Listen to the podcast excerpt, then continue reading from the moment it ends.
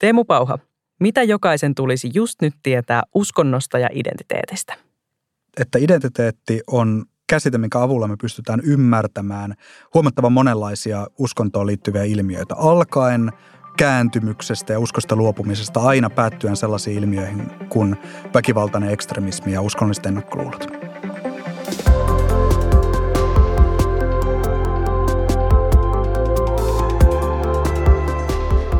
Kuuntelet Utelias Mieli-podcastia, joka puhuu tieteestä tunteella. Tässä podcastissa tutkijat saavat puhua niistä asioista, mitkä ovat juuri nyt kiinnostavimpia ja tärkeimpiä. Vieraana on tänään islamilaisen teologian yliopiston lehtori ja uskontotieteen dosentti Teemu Pauha Helsingin yliopistosta. Tervetuloa. Kiitos. Minä olen tämän podcastin juontaja Hanna Hantula.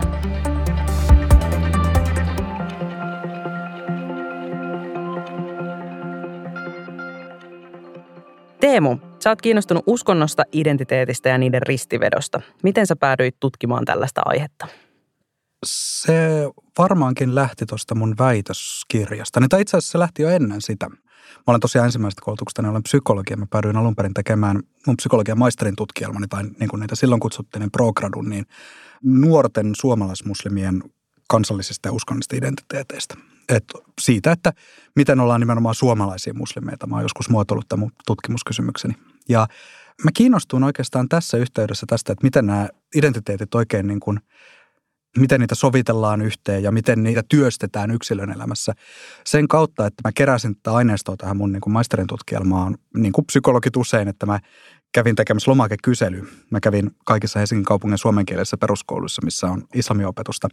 Ja pyysin sitten niin kuin oppilaita täyttämään tällaisen kyselylomakkeen, missä oli tällaisia monivalintakysymyksiä. Pyydettiin ottaa kantaa vaikka sellaisiin väitteisiin, kun olen ylpeä siitä, että olen suomalainen, tai olen ylpeä siitä, että olen muslimi ja näin poispäin. Ja mikä minua oikeastaan yllätti oli, että melkein joka luokassa tuntuu olevan joitain oppilaita, jotka koki hirveän vaikeaksi vastata sellaisiin kysymyksiin tai ottaa kantaa sellaisiin väitteisiin, kun että olen iloinen siitä, että olen suomalainen, tai olen ylpeä siitä, että olen suomalainen. Että he monesti sanoi mulle, että mutta enhän mä ole suomalainen. Ja mikä minua tässä niin kuin yllätti oli se, että usein nämä oppilaat tuntuu olevan sellaisia, että jotka oli syntynyt Suomessa, asunut koko elämänsä Suomessa, puhuu suomen äidinkielenä, joihin itse niin kuin jotenkin teki mieli sanoa, että oothan sä nyt ihan yhtä suomalainen kuin mäkin. Ja sen kautta mä oikeastaan sitten kiinnostuin siitä, että mitä se on se suomalaisuus. Ja kun multa sitten on kysyttykin joskus, että miten mä oon päätynyt tutkimaan just niitä aiheita, niin kuin maahanmuuttajataustaisia muslimeita Suomessa, ja mikä mun kiinnostaa, niin mä oon joskus sanonutkin, että ei mun tutkimukset ole ollut ehkä monetkaan niinkään niin kuin islamista, vaan on ollut usein jopa enemmän siitä, että, tai vähintään yhtä paljon siitä, että mitä se on suomalaisuudesta ja siitä, että mitä suomalaisuus on. Me puhutaan tänään paljon identiteetistä, ja identiteetti voidaan määritellä monin hieman eri tavoin riippuen siitä, puhutaanko sosiaalipsykologian, sosiologian, psykologian vai kulttuurin tutkimuksen tai minkä liek kontekstissa. Miten me määritellään identiteetti tänään? Tänään me määritellään identiteetti. Me puhutaan tänään ennen kaikkea psykologian kontekstissa, mikä tosiaan on tämä mun oma taustatieteen alani, niin me puhutaan tänään identiteetistä siten, että kysymys on yksilön kokemuksesta ja nimenomaan yksilön kokemuksesta itsestään. Että sen voisi ehkä määritellä semmoisena niin kuin yksilön vastauksena kysymykseen, että kuka minä olen. Eli jos tätä kysymystä pohtii, niin silloin pohtii identiteettiään.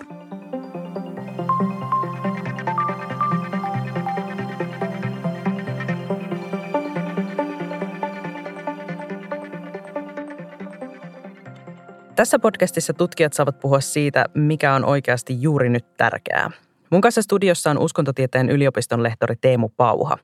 Ja Teemun kanssa me jutellaan tänään identiteetistä ja uskonnosta. Sä oot, Teemu, siis kiinnostunut identiteetistä ja oot tutkinut sitä erityisesti uskonnon näkökulmasta. Mikä identiteetissä ja uskonnossa on sulle kiinnostavaa? No, tässä voisi varmaan erikseen vastata siihen, että mikä identiteetissä on kiinnostavaa ja mikä uskonnossa on kiinnostavaa. Mutta vastaan niihin yhdessä. Minä vastaan yhdessä. Se on, toi identiteetin käsite auttaa meitä ymmärtämään hyvin monenlaisia uskonnollisia ilmiöitä. Että yhtäältä identiteetti on keskeinen osa siinä niin kuin mun yksilöllisen maailmankatsomuksen muodostumisessa, sen muutoksissa. Että silloin kun mä käännyn uskonnosta toiseen tai mä luovun uskonnosta ja muuta, niin silloin mun identiteetissä tapahtuu muutoksia. Ne on niin kuin pohjimmiltaan hyvin niin kuin olennaisessa mielessä identiteetin muutoksia. Että me päästään tosi lähelle semmoisia hyvin yksilöllisiä uskonnollisen vakaumuksen muutoksia tai niin kuin identiteetin käsitteen kautta. Mutta sitten toisaalta identiteetti liittyy myös vahvasti tämmöisiin niin kuin ryhmätasoilmiöihin ja auttaa meitä ymmärtämään monia niin kuin uskonnollisten ryhmien välisiä suhteita syvällisemmällä tavalla. Että esimerkiksi uskonnolliset ennakkoluulot on ollut semmoinen teema, mitä mä itsekin olen tutkinut ja nimenomaan niin kuin identiteetin käsitteen kautta. Ja sitten toisaalta monet vaikka tämmöiset niin kuin ääriliikkeet ja uskontoryhmien väliset konfliktit on myös semmoisia ilmiöitä, mihin tämä identiteetti liittyy olennaisella tavalla. Että se identiteetin käsitteen kautta me saadaan kiinni semmoista monista sekä yhteiskunnallisesti että myös niin kuin akateemisesti kiinnostavista ilmiöistä.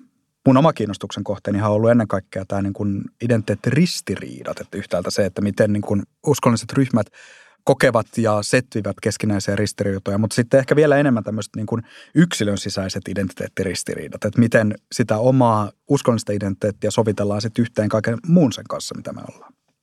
Yksi on tutkimuskohteista on ollut se, miten suomalaiset musliminuoret kokee identiteettinsä, miten he kokee kuuluvansa suomalaiseen yhteiskuntaan ja kulttuuriin. Miksi tämä tutkimus oli tärkeää tehdä? Se oli tärkeää tehdä sen takia, että yhtäältä Suomessa on itse asiassa niin kuin verrattain vanha muslimiväestö, että Suomessa asunut muslimeita on ollut pysyvä muslimin vähemmistö niin kuin viimeistään 1270-luvulta asti. Ei siis selkeästi pidempään, kun Suomi on ollut olemassa itsenäisenä maana. Mutta siitä huolimatta useat kyselytutkimukset osoittavat, että Suomessa islamiin suhtaudutaan hyvin voimakkaasti tämmöisenä niin kuin vieraana uskontona ja jotenkin niin kuin epäsuomalaisena uskontona. Et hyvä esimerkki on vaikka Magdalena Jaakkolan tutkimus tuolta niin kuin 2000-luvun ensimmäiseltä vuosikymmeneltä, missä pyydettiin ihmisiä ottaa kantaa sellaiseen väitteeseen, että islamin harjoittaminen Suomessa pitäisi kieltää, koska se uhkaa meidän kansallista kulttuuriamme. Ja tämähän on tavallaan niin kuin kuka tahansa kyselytutkija niin kuin, tai lomakekyselyjä suunnitellut, niin ehkä kiinnittää huomiota siihen, että tämä itse asiassa ei ole kauhean hyvä kysymys, koska tässä pyydetään ottaa kantaan kahteen aika voimakkaaseen väitteeseen yhtä aikaa. Et yhtäältä siihen, että pitäisikö islamin harjoittaminen Suomessa kieltää, ja sitten lisäksi siihen, että uhkaako islam meidän kulttuuriamme. Ja henkilö voi periaatteessa niin vastata toiseen näistä myöntävästi, mutta silti vastata tähän niin väitteeseen kieltävästi, koska hän siitä toista eri mieltä. Että ihminen voi olla sitä mieltä, että islam uhkaa meidän kulttuuriamme, mutta ei sitä silti pitäisi kieltää. Mutta vaikka tässä niin osiossa kysyttiin kantaa näihin kahteen ja aika voimakkaaseen väitteeseen, se, että pitäisikö niin rajoittaa uskonnon vapautta itse asiassa jonkun uskonnon ryhmän kohdalla, niin siitä huolimatta 4% suomalaisista oli ainakin jossain määrin samaa mieltä tuosta väitteestä. 4%. Ja se on aika paljon. Myöhempi tutkimus, 2018 Pew-tutkimuslaitos teki tutkimuksen, mihin osallistui oikeastaan kaikki Länsi- ja Pohjois-Euroopan maat lukuottamatta näitä niin kuin Andorran tapaisia kääpiövaltioita, missä pyydettiin ottaa vastaan ja kantaa väitteeseen, että islam on perustavanlaatuisesti yhteensopimaton kansallisen kulttuurin ja arvomaailman kanssa. Ja suomalaisista noin 3/5, 60% vähän päälle, oli samaa mieltä tuosta väitteestä. Ja se oli niin kuin kaikista näistä tutkimuksista osallistuneista maista korkein prosenttiosuus. Et Suomessa on aika voimakas jaettu käsitys siitä, tai aika yleinen tällainen jaettu käsitys siitä, että islam on jotain epäsuomalaista, se on jotain vierasta. Ja kuitenkin samalla meillä elää iso joukko ja koko ajan kasvava joukko ihmisiä, jotka on muslimeita ja elänyt koko elämänsä Suomessa. Ja mua jollain tavalla kiinnostikin, just kun identiteetti on tällainen yksilöllinen ja yhteisöllinen asia. Se, että se on mun käsitys itsestä, mutta mikä osaltaan riippuu siitä, että minkälaista viestiä mä saan ulkopuolelta siitä itsestäni. Niin mua kiinnosti sitten ymmärtää sitä, että tällaisessa tilanteessa, missä näin moni on sitä mieltä, että islam on jotain epäsuomalaista, niin miten sitten muodostaa käsitystä itsestä nimenomaan niin kuin muslimina ja suomalaisena? Miten näitä niin kuin sovittaa sitten omassa elämässä yhteen, jos ympäristö antaa voimakkaasti sellaista viestiä, että nämä kaksi identiteettiä ei sovi yhteen? Niin kun seuraa vaikka julkista keskustelua esimerkiksi ylipäätään muslimeista, musliminuorista, jostakin epämääräisestä joukosta nimeltä maahanmuuttajat, niin tuntuu helposti siltä, että vallalla on vähän niin kuin käsitys siitä, että muslimeille uskonto on jotenkin vallitseva määrittäjä tai että he on ennen kaikkea muslimeita ja sitten seuraavaksi jotain muuta. Ja sä ootkin puhunut muslimien uskonnollistamisesta. Mitä se oikein tarkoittaa? Uskonnollistaminen tarkoittaa just tätä, että oletetaan, että se uskonto, islam, on muslimille se päällimmäinen, tärkein ja keskeisin identiteetti. Et kun muslimi tekee jotain, niin se määrittyy ennen kaikkea hänen niin kuin uskontonsa kautta. Ja myös se, että sitten niin kuin muslimien toimia tulkitaan ennen kaikkea se uskonnon kautta. Et jos joku muslimi syyllistyy vaikka rikokseen tai syyllistyy väkivallantekoon, niin se tulkitaan johtuvan hänen niin kuin uskonnostaan, eikä sitten niin kuin muista identiteetistä. Ei tarvi ihan hirveästi ajatustyötä, että voi päätellä, että ton tyyppinen ajattelutapa voi helposti synnyttää ennakkoluuloja kokonaisia ihmisryhmiä kohtaan, mutta jos mietitään yksilötasolla, miten uskonnollistaminen saattaa vaikuttaa ihan ihmiseen itseensä? Hyvä esimerkki, mikä tulee suorata kerta mieleen, on Ozan Yanar, joka valittiin. Kun hän valittiin kansanedustajaksi, niin silloin Suomen Kuvalehti uutisoi tästä hänen valinnasta otsikolla, mikä oli jotenkin niin kuin liitty siihen, että hän on muslimitaustainen ateisti, johon Ozan Yanar itse omassa niin kuin blogikirjoituksessaan tai Facebook-kirjoituksessa otti kantaa, että tämä on niin kuin kummallinen tapa lähestyä häntä, että ottaa niin kuin käsittelyyn hänen niin kuin identiteetti, mitä itse asiassa hänellä ei ole, että niin kuin puhua hänen muslimiudesta ja muslimitaustaisuudesta, kun hän nimenomaan ei ole enää muslimi. Sen sijaan, että oltaisiin vaikka lähestytty häntä niin kuin kansantalouden asiantuntijana tai hänen taustansa jotenkin niin kuin, vihreiden nuorten parista ja muuta, että häntä niin kuin otetaan käsittelyyn nimenomaan tämän, niin kuin, tämän uskonnon kautta. No entä sitten jos mietitään niin kuin ihan oikeasti uskonnollisia ihmisiä, ei sellaisia, jotka leimataan uskonnolliseksi, vaan sellaisia, jotka oikeasti niin kuin harjoittavat uskontoa, kokevat syvää uskonnollisuutta, niin onko siinä eroja, että miten yhteiskunnassa suhtaudutaan vaikkapa 16-vuotiaaseen, hartaaseen, evankelis-luterilaiseen kristittyyn, joka on rippileirillä isosena versus sitten 16-vuotias harras muslimi, jolla on vaikka joku rakas mummon Korani hyllyssä. Nähdäänkö heidät eri tavoin? Musta tuntuu, että semmoinen yleinen ymmärrys tai nykyistä vähän uskontotieteen trendisanaa uskontolukutaito käyttäen, niin yleinen uskontolukutaito ennen kaikkea liittyen konservatiiviseen uskonnollisuuteen on aika vähäinen. Ja se on mun mielestä niin kuin erityisen vähäinen ehkä liittyen just niin kuin islamiin. Et islamin kohdalla usein tällainen niin kuin harrastaa jopa niin kuin konservatiivinen uskonnollisuus, niin helposti sitten samaistetaan jollain tavalla niin kuin vaaralliseen, yhteiskunnallisesti vaaralliseen uskonnollisuuteen. Että se samaista jotenkin niin kuin väkivaltapotentiaalia ainakin. Että jollain tavalla nähdään, että jos niin kuin muslimi on voimakkaasti uskonnollinen ja ehkä niin kuin konservatiivisella tavalla uskonnollinen, hänet nähdään myös tämmöisenä niin kuin potentiaalisena vaaratekijänä. Ja mulla on niin kuin omissa tutkimuksissa osallistunut paljonkin nuoria muslimeita, jotka on ollut varmasti niin kuin konservatiivisia, vaikka niin kuin arvokysymyksiä esimerkiksi. Ja kuitenkin omassa ajattelussaan sit suhtautunut hyvin voimakkaan kielteisesti vaikka niin kuin uskonnollisesti ja tuominneet uskonnollisesti motivoidun väkivallan. Että mä oonkin just sanonut, että he on ehkä lähempänä sitten omassa uskonnollisuudessaan jotain vaikka suomalaisia vapaiden suuntien kristittyjä, jotain niin kuin monia vapaakirkon jäseniä tai helluntaiherätyksen aktiiveja tai muita sellaisia, kun sitten jotain Al-Qaidaa. Mutta tämä on tällaista niin kuin vivahdeerot väkivaltaisen ekstremismin ja sitten vaikkapa niin kuin arvokonservatiivismin välillä on semmoisia, mitä me nähdään niitä niin kuin kristinuskon kohdalla. Että kyllä niin kuin valtaosa tiedostaa, että suomalaiset konservatiiviset kristityt on aika kaukana niistä, jotka Yhdysvalloissa pommittaa aborttiklinikoita. Mutta sitten tämä vastaavaa erottelua ei aina osata samalla tavalla tehdä suhteessa islamiin. Mun tulee myös mieleen keskustelu muslimilaisten huiveista. Se on... No varmaan niin kauan kuin mä oon ollut aikuinen, mä oon siis nyt 30, niin pyörinyt mediassa. Eli ei muslimeilla siis ole aika paljon oletuksia siitä, että millainen joku uskonto on, eikä välttämättä ihan hirveästi tietoa asiasta. Ja sitten sitä keskustelua käydään vaikka siitä, että no saako ne muslimilaiset nyt käyttää niitä huiveja, pitääkö niiden käyttää niitä huiveja, onko ne pakotettu käyttää niitä huiveja, ilman että välttämättä kysytään heiltä itseltään siitä asiasta. Miten tämmöinen ilmapiiri oikein vaikuttaa ihmisten kokemukseen omasta uskonnosta? No siis aika mulla jäi voimakkaasti, kun mä tein näistä nuorista muslimeista väitöskirjaa, niin jäi voimakkaasti vaikutelma siitä, että kuinka moni kokee olevansa aika voimakkaan niin kuin yhteiskunnallisen epäluulla ja tarkkailualla. Että mä itse asiassa nimesin jopa yhden mun väitöskirja-artikkelin, niin annoin sille nimeksi Ambassadors of Faith, niin kuin uskonnon suurlähettiläät, mikä oli termi, mitä yksi mun haastelemista nuorista käytti niin kuin itsestään. Ja hän kertoi, että hän oli niin kuin oppinut, että hän tavallaan on niin kuin uskonnon suurlähettilästä. Kaikki, mitä hän tekee, niin kuin jollain tavalla antaa ympäristölle viestiä siitä, että mitä on islam. Ja muistan yhdessä nuorten muslimien konferenssissa, mihin mä osallistuin, niin siellä puhuja sanoi, että kaikki nuoret muslimit on niin kuin liikkuvia TV-lähettimiä tai lähettää koko ajan ympäristölle viestiä siitä, että mitä on islam.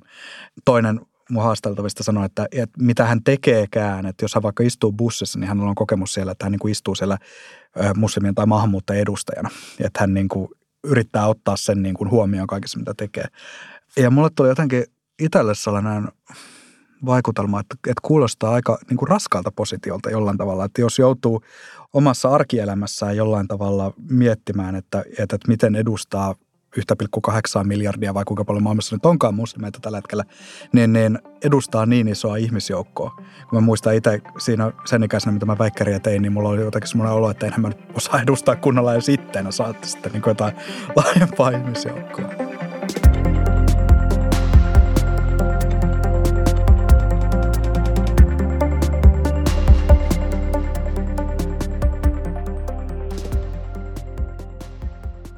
Sä oot lähtenyt tutkimaan näitä aiheita siksi, että se on kiinnostanut se, että mitä on suomalaisuus. Ja sun tutkimus käsittelee siis jonkun verran kansallisuuden kokemusta. Kuinka suomalainen sä itse oot?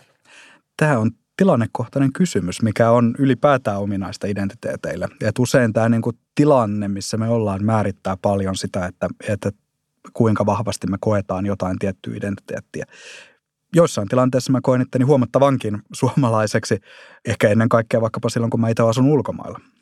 Ja sitten jossain toisessa tilanteessa taas joku toinen identiteetti on enemmän pinnalla. Ehkä mun suomalaisuus rakentuu aika paljon sen varaan, että mun ei ole tarvinnut hirveän paljon sitä niin kuin pohtia tai kyseenalaistaa tai muuta. Että se on tavallaan automaattisesti siellä olemassa. Mun ei ole tarvinnut siihen hirveästi kiinnittää huomiota, koska kukaan ei ole missään vaiheessa sitä myöskään kyseenalaistanut. Ja tämä on ehkä semmoinen niin kuin ominainen piirre monissa niin kuin identiteettiin liittyvissä kysymyksissä. Että moni identiteetti rakentuu myös sen varaan, että niitä ei... Vaikkapa tämä suomalaisuus, että mulla on mahdollisuutta kokea sitä, kun sitä ei nimenomaan kyseenalaista ulkopuolelta. Tuo on jotenkin jännittävä paradoksi, että se on olemassa silloin, kun sitä jotenkin ei ajattele tai sitä ei kyseenalaista tai se ei ole framilla. Pystytkö sä kertomaan, että miten susta on tullut suomalainen tai musta? Miten oikein tullaan suomalaiseksi? Suomalaiseksi tullaan sitä kautta, että sitä suomalaisuutta ei kyseenalaisteta. Mä luin tänä keväänä sellaisen saksalaisen uskonnontutkijan kuin Leila Chagiela kirjan, minkä hän aloittaa kirjoittamalla siitä identiteetin paradoksista. Siitä, että puhtaita identiteettejä ei ole olemassakaan. Että me kaikki ollaan niin kuin sekoituksia eri asioita, erilaisia niin kuin kulttuurisia perinteitä ja taustoja ja muuta. Että mun omassa perhetaustassani risteää savolaisuutta ja pohjalaisuutta ja keskisuomalaisuutta ja vaikka mitä muuta. Ja että meissä niin kuin me ollaan erilaisten tällaista niin kuin kulttuuristen virtojen risteymäkohtia. Ja siinä mielessä mitään tämmöistä niin kuin puhdasta suomalaisuutta tai mitään muutakaan puhdasta identiteettiä ei ole olemassa.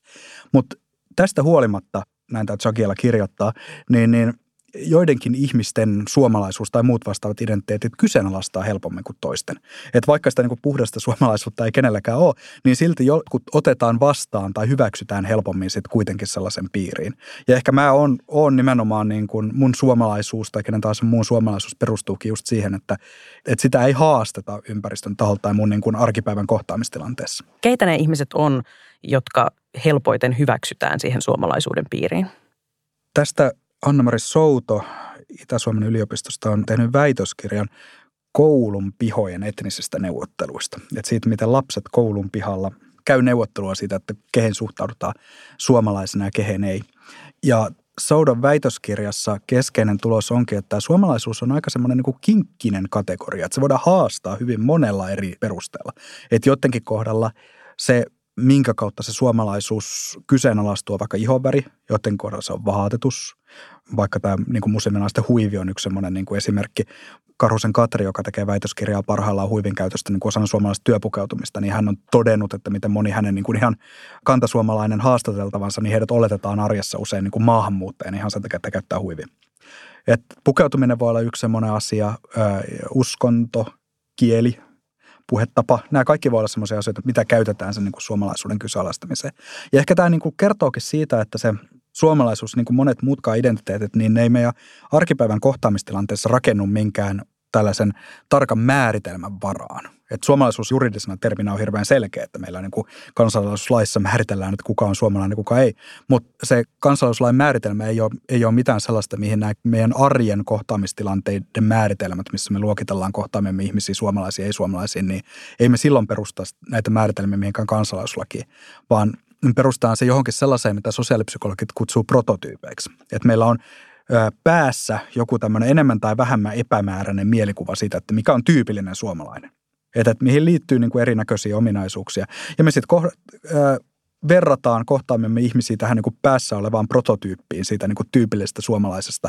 Ja tehdään sitä niin kuin luokitusta, onko tämä nyt suomalainen vai ei, aika paljon sen mukaan, että kuinka paljon se kohdattu ihminen vastaa sitä pään sisäistä epämääräistä ominaisuusmökkyä.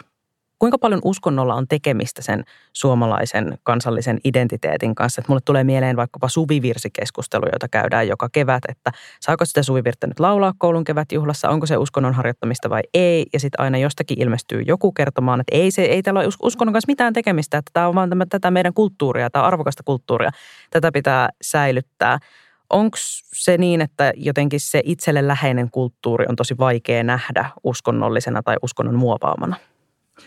Joo, tämä suvivirsikeskustelu on erittäin hyvä esimerkki tästä mitä niin kuin uskonnontutkijat usein puhunut niin kuin kansalaisuskontona, eli millä tarkoitetaan sitä, että noin vähän yksinkertaistaan, että tietyt tämmöiset niin kuin kansalliset traditiot, tai niin kuin Suomen tapauksessa tietyt niin kuin uskonnolliset traditiot otetaan tavallaan sen niin kuin kansallisen identiteetin piiriin ja nähdään enemmänkin osana. Yksi kollega Kati Tervo-Niemelä on kirjoittanut, että luterilaisuus pitkään on Suomessa nähty enemmän niin kuin osana kansallista identiteettiä kuin tämmöisenä niin kuin uskonnon osoituksena tai uskonnonilmauksena.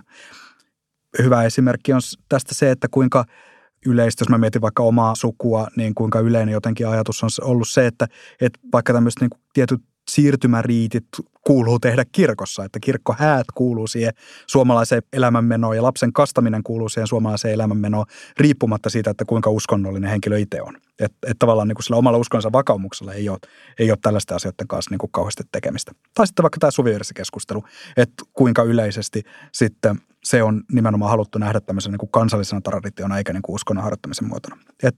Että ainakin aiemmin on ihan varmasti ollut näin, että monella tavalla tämä niin kuin luterilaisuus on linkittynyt ja kytkeytynyt siihen niin kuin suomalaiseen kansallisidentiteettiin. Tämä näkyy hyvin myös itse asiassa tuossa, kun mä tein väitöskirjaa, niin kun monet nämä mun tutkimat nuoret muslimit oletti mut enemmistö suomalaiseksi ja sen kautta myös itse asiassa kristityksi. Et monilla oli jotenkin niin kuin automaattinen oletus, että mä olen kristitty sen takia, että mut tunnistettiin jotenkin niin kuin kansalliseen enemmistöön kuuluvaksi. Mutta tässä samaa hengenvetoa on sanottavaa, että tässä niin kuin näyttää ehkä, että tässä on tapahtumassa muutosta, niin kuin ainakin uudemmissa tutkimuksissa. Et näyttää siltä, että nuoremmat ikäpolvet, sanotaan tuossa niin kuin 20-luvulla sen jälkeen syntyneet, niin yhä useammin jotenkin mieltää sen luterilaisuuden ja suomalaisuuden erillisiksi jutuiksi. Ja se luterilaisuus nähdäänkin, että se onkin niin kuin uskonnollinen identiteetti, se, niin kuin, että se, että niin kuin mennään kirkossa naimisiin tai kastaa lapset, niin se ei olekaan osa sitä niin kuin suomalaista normaalia elämänmenoa, vaan sen pitäisi edellyttää jollain tavalla myös sitä niin kuin uskonnollista vakaumusta siihen asiaan. Mikä ehkä osalta on tämä niin kuin keskeinen syy siihen, että just näiden ikäryhmien kohdalla kirkosta eroaminen on yleistynyt aivan selvästi ja myös sitten vaikka lasten kastamatta jättäminen tai naimisiin meno muualla kuin kirkossa on yleistynyt. Kuinka tiukkana sä pidät suomalaista kansallista identiteettiä, kuinka paljon siinä on jotenkin neuvotteluvaraa, pelivaraa, kuinka hyvin se sopii yhteen muiden identiteettien kanssa? Musta tuntuu, että se suomalaisuuden prototyyppi ehkä on aika, mihin sitä kun me kohdataan arjessa muita ihmisiä ja tehdään ratkaisuja sen suhteen, että onko tämä nyt suomalainen vai ei, niin tehdään ratkaisuja aika paljon sillä perusteella, että me verrataan sitä siihen niin kuin päässäiseen prototyyppiin, että mikä on se niin kuin tyypillinen suomalaisuus. Ja musta tuntuu, että se käsitys siitä tyypillisestä suomalaisuudesta on ehkä aika yksipuolinen. Ja sen kautta ehkä käykin just näin, että aika monella erilaisella identiteettiin liittyvällä perusteella oli se sitten niin kuin ihonväri tai uskonto tai kieli tai muu, niin ihminen tulee määritellyksi ulkopuolelle. Mutta samalla mä haluaisin ajatella, että tässä on mahdollisesti niin kuin muutosta myös näkyvillä. Että musta tuntuu, että tämä niin kuin suomalaisuuden ehkä aika yksipuolinen prototyyppi on myös sellainen, mihin on kiinnitetty huomiota eri puolilla, mitä on alettu kyseenalaista eri puolilla ja herättää keskustelua, että voisiko suomalaisuutta ajatella jotenkin myös laajemmin. Ja ehkä se sen kautta sitten jollain aikataululla myös tulee muuttumaan. Olisiko sun mielestä hyvä, että se muuttuisi? No kyllä mä näkisin itse toivottavana, että suomalaisuus olisi jotain sellaista, minkä piiriin hyvin erilaiset ihmiset voisivat jotenkin niin kuin kokea yhteenkuuluvuutta. Ja suomalaisen yhteiskunnan rakentaminen olisi sellainen projekti, mihin ihmiset hyvin erilaisista taustoista voisi sitoutua. Et mä näkisin sen tärkeänä. Ja itse asiassa tämäkin on sellainen tutkimus, mitä sosiaalipsykologiassa on toistuvasti todettu, on niin sanottu sisäryhmän suosiminen. Että ihmiset tuppaa tutkimuksissa ja muutenkin niin vetämään kotiin päin, eli suosimaan niitä ihmisiä, joten koetaan samaan porukkaan kuuluvaksi, jotka kuuluu, että ne on niin kuin meitä. Ja tällä ei ole mitään tekemistä sen kanssa, että minkä näköinen porukka on kyseessä, tai että ihmiset tai sisäryhmän suosimista ilmenee jopa semmoisissa tutkimusasetelmissa, missä ihmiset on mielivaltaisesti jaettu eri ryhmiin kuuluviksi. Ihmiset tietää, että se jako on mielivaltainen. Että se jako on tehty sen perusteella, että tykkääkö enemmän niin kuin Kandinsky vai Clean niin kuin abstrakteista tauluista, minkä värinen paita ihmisillä on. Että et ne tietää, että se kriteeri on mielivaltainen ja silti ihmiset suosii omaa porukkaa. Ja sen takia onkin esitetty sosiaalipsykologian piirissä, että yksi hyvä tapa edistää yhteiskunnan toimivuutta ja yhteiskunnan sisäistä harmoniaa onkin nimenomaan niin kuin löytää semmoisia kattoidentiteettejä, joiden alle mahdollisimman iso osa siitä niin kuin yhteiskunnasta voisi jollain tavalla niin kuin liittyä, joihin mahdollisimman iso osa siitä niin kuin yhteiskunnasta voisi samastua. Ja tutkimusten perusteella tämä näyttää toimivan aika hyvin. Että esimerkiksi uskonnon piiristä tämä on tutkinut mun kollega Norjasta, tuo Jonas Kunsti ja hänen tutkimusryhmänsä.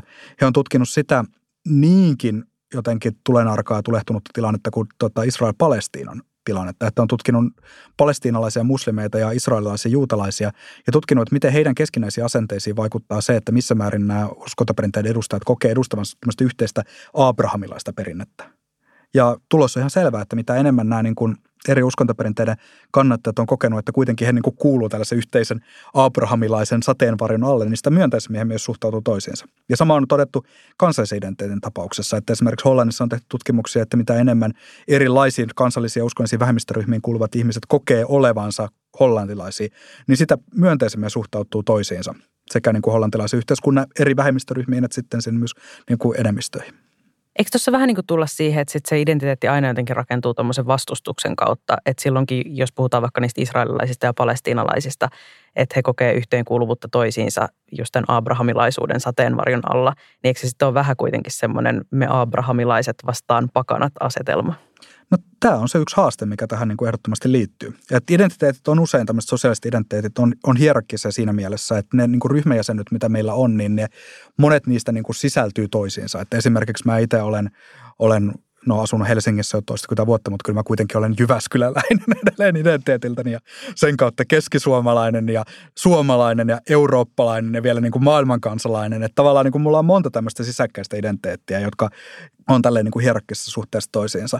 Ja on todettu, että mitä niin kuin jotenkin korkeammalla abstraktiotasolla joku identiteetti liikkuu, mikä kauempana se on jossain niin sitä arkista kokemusmaailmasta, niin sitä vaikeampi siihen on samaistua. Että ideaalitapauksessahan se olisi varmaan se, että me kaikki voitaisiin kokea olevansa meidän niin kuin yhteisen maailman kansalaisia ja sitä kautta niin kuin yhteisellä asialla pitämässä huolta tästä meidän jaetusta maapallosta. Että se ehkä niin kuin monella tapaa olisi just tällainen niin kuin ihmisten välisten ja erityisesti ryhmien välisten suhteiden kannalta semmoinen ideaalitilanne. Mutta samalla tutkimukset osoittaa, että se niin kuin maailman kansalaisuus on sen verran abstraktin tason ilmiö, se, että siihen samaistuminen on niin kuin haastavampaa kuin sitten tällaisiin niin kuin hierarkkisesti matalamman tason ryhmäidentiteetteihin. Niin vaatisiko toi maailmankansalaisuuden sementoituminen identiteetiksi jotenkin sen, että yhtäkkiä tulisi vaikka marssilaisia vierailemaan? Kiinnostava kysymys, että aktivoituisiko silloin nimenomaan se meidän maailmankansalaisuutemme, jos sitten niin kuin tulisi taas joku ulkopuolinen toinen, mihin kautta sitä määritellä. En osaa sanoa, mutta voi hyvin olla.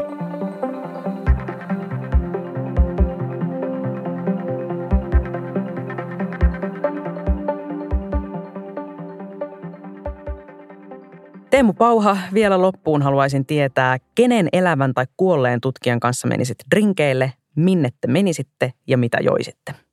Mä menisin ehkä drinkeille, vaihtoehtoa monta, mutta mä valitsen nytten Georg August Wallinin, mikä on suomalaisen islamtutkimuksen edelläkävijä, 1800-luvun alkupuoliskolla elänyt herra, mikä teki monta merkittävää tutkimusmatkaa Arabian niemimaalle ja ylipäätään Lähi-itään. Että hän muun muassa matkoillaan omaksui tällaisen niin kuin arabilääkärin roolin. Hän puhui niin hyvää arabiaa, että hän sitten pääsi käymään Mekassa, mikä on normaalisti suljettu muilta kuin muslimeilta, että sinne ei pääse käymään muut kuin muslimit, niin hän siellä sitten kuitenkin pääsi käymään eräänä harvoista ja ensimmäisistä eurooppalaisista. Ja mitä mä joisin, mä olen itse ollut harrastaja, niin mä totta kai menisin oluelle, ja keskisuomalaisena menisin oluelle Säynätsalon aallonmurtaja pubiin ottamaan siellä Aaltopanimon omaa hanaolutta. Jos voisit olla osana jotain hetkeä, löydöstä tai teoriaa tieteen historiassa, niin mikä se oikein olisi? Mulle tulee ihan ekana mieleen sellainen tutkija kuin Michael Persinger, joka on lääkäritaustalta. Ja hän on kehitellyt tämmöistä, mitä kutsutaan usein jumalkypäräksi. Ja se on sellainen kuin kypärä, mikä antaa pienen niin kuin sähköisen stimulaatio ohimolohkoihin. Ja ohimolohkot on uskontopsykologian kautta kiinnostava kohde, koska näyttää siltä, että uskonnolliset kokemukset jollain tavalla liittyy ohimolohkojen toimintaan. Tämä jumalkypärä, joka tosiaan siis stimulaa näitä ohimolohkoja, niin Persinger on todennut, että varsin moni erityisesti niin kuin tutkittavista, jolla on joku uskonnollinen vakaumus, niin kokee jotain niin kuin tämmöisiä läsnäolon kokemuksia. Heillä on semmoinen kokemus, että läsnä on jokin, mikä ainakin osa tutkittavista on kokenut, että se on joku enkeli tai se on joku niin kuin kuollut läheinen tai jotain muuta, mutta että jotain tämmöistä läsnäoloa on koettu. Ja näissä kokeissa olisi jotenkin aivan suunnattoman mielenkiintoista olla läsnä, että mitä ihmiset kokee tämmöisessä tilanteessa. Haluaisitko olla tutkijana vai haluaisitko olla tutkittavana? No sekä että yhtäältä olisi niin kuin kiinnostavaa kokea itse, että mitä mä kokisin, ja olisi kiinnostavaa myös olla läsnä sitten niin kuin nähdä, että mitä ihmiset kokee. Tästä esimerkiksi yksi sellainen, mikä on käynyt näissä Persingerin jumalkypäräkokeissa, on tuo kuuluisa, varmaan maailman tunnetuimpia julkiateista, eli Richard Dawkins on ollut näissä kokeissa. Hän ei kokenut siinä mitään läsnäolokokemusta, että hän itse on muotoillut sen, että hänen kokemuksensa olivat osapuilleen sellaisia, kun olisi ollut täysin pimeässä tilassa kypärä päässä ja syvässä rentoutumisen tilassa. Teemu Pauha, kiitos kun olit mukana Utelias Mieli-podcastissa. Kiitos. Kiitos kun kuuntelit Utelias Mieli-podcastia. Jos tykkäsit kuulemastasi, kerro siitä kaverillesi.